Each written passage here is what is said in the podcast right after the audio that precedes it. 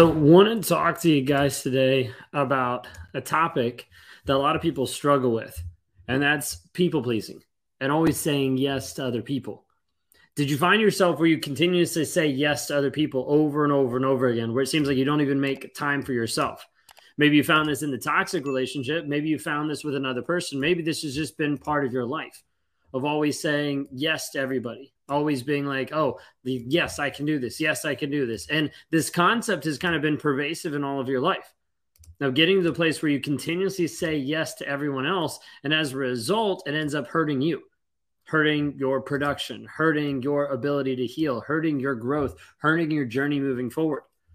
We see this a lot of times where people work on saying yes to everybody. Maybe you've been in the relationship where if you didn't say yes, you were the one getting in trouble. Like you were the one getting abused. You were the one getting punished if you didn't say yes to this other person. So you became a yes person. Where you're always saying yes to other people. Yes, I'll do this. Yes, I'll do this. Now, once you consider it being on a scale, on like a balance going back and forth, and on one side you have others, and one side you have you.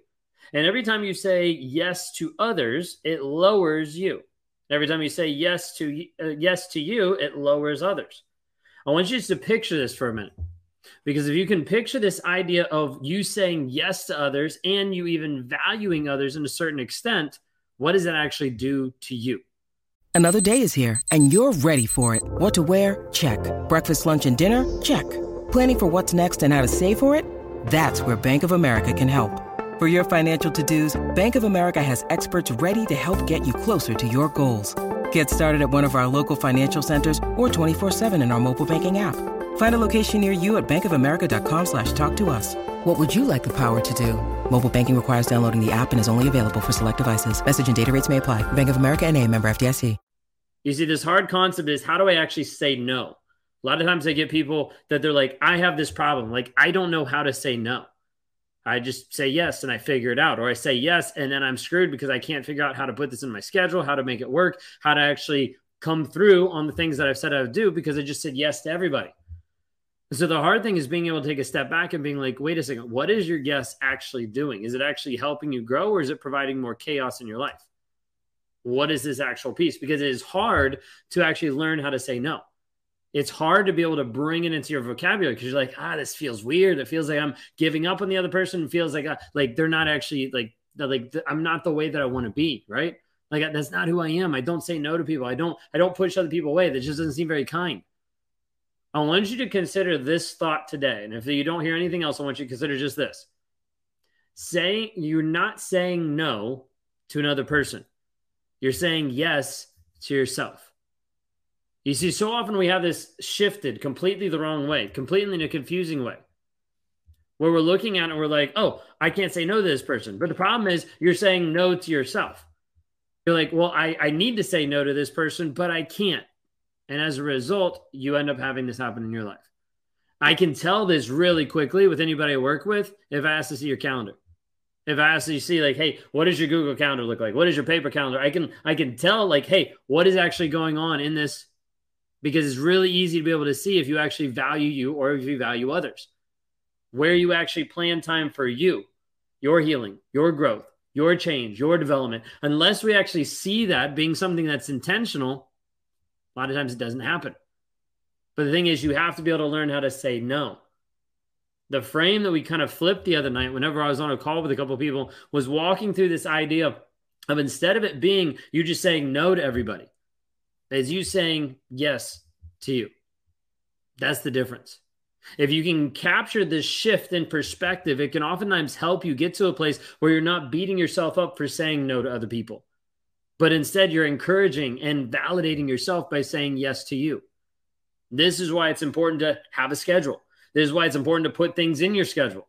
You can have an appointment with yourself. Be like, hey, I need to grow, change, and develop in this area. I'm going to read this book on development. I'm going to work on this piece. I'm going to be inside this challenge. I'm going to do whatever it takes. I'm going to have this, but I'm going to put it in my calendar. So people are like, hey, can you do this right now? And you're like, oh, sorry, I can't. I actually have something on my schedule right now and it starts to have you prioritize your growth, your change, your development.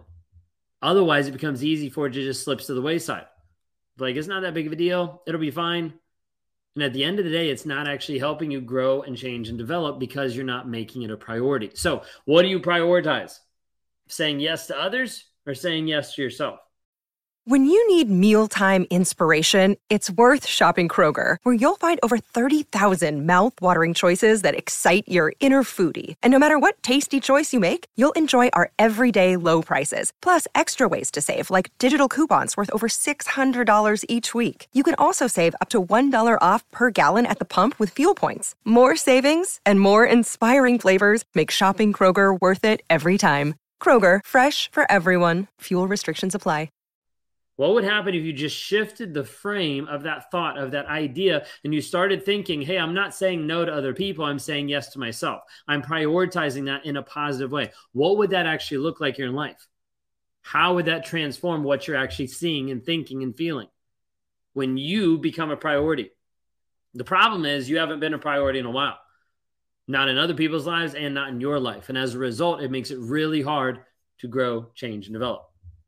This is why some of the base structures that we have inside Raw Motivations with people that jump into our seven day challenge or go into our 45 day challenge is starting to build these habits of you investing into you. Because until you start to see the other side of the coin of like, hey, if I invest in myself, this actually changes. My life actually gets better. I'm able to break free. I'm able to rewire the story, get out of the trauma bond, break the rumination. If, if I start doing this, it actually works. But that investment has to be with you. No one else can do that. No one else can save you. No one else can make you do that. No one else can push you forward. It has to be an investment that you have in you. So, where are you at? What does this look like in your life right now? Are you continuing saying yes to other people and no to yourself? If you look this on a value scale, you're valuing other people and you're devaluing yourself. Instead, we want to be able to say, hey, let's say yes to you and prioritize your growth, your development if it's not something you're scheduling in, if it's not something that you're setting aside time, that you're blocking off time of like, hey, this is my appointment with me working on this, you know, like that seems kind of cheesy. Well, it doesn't when you go to work because you set it up for you. You say, hey, this is when I'm going to work. This is when I'm meeting with clients. This is when I'm making these phone calls. So, what does it look like in your life personally for your own development? That's the place where you need to be able to work through and be able to see.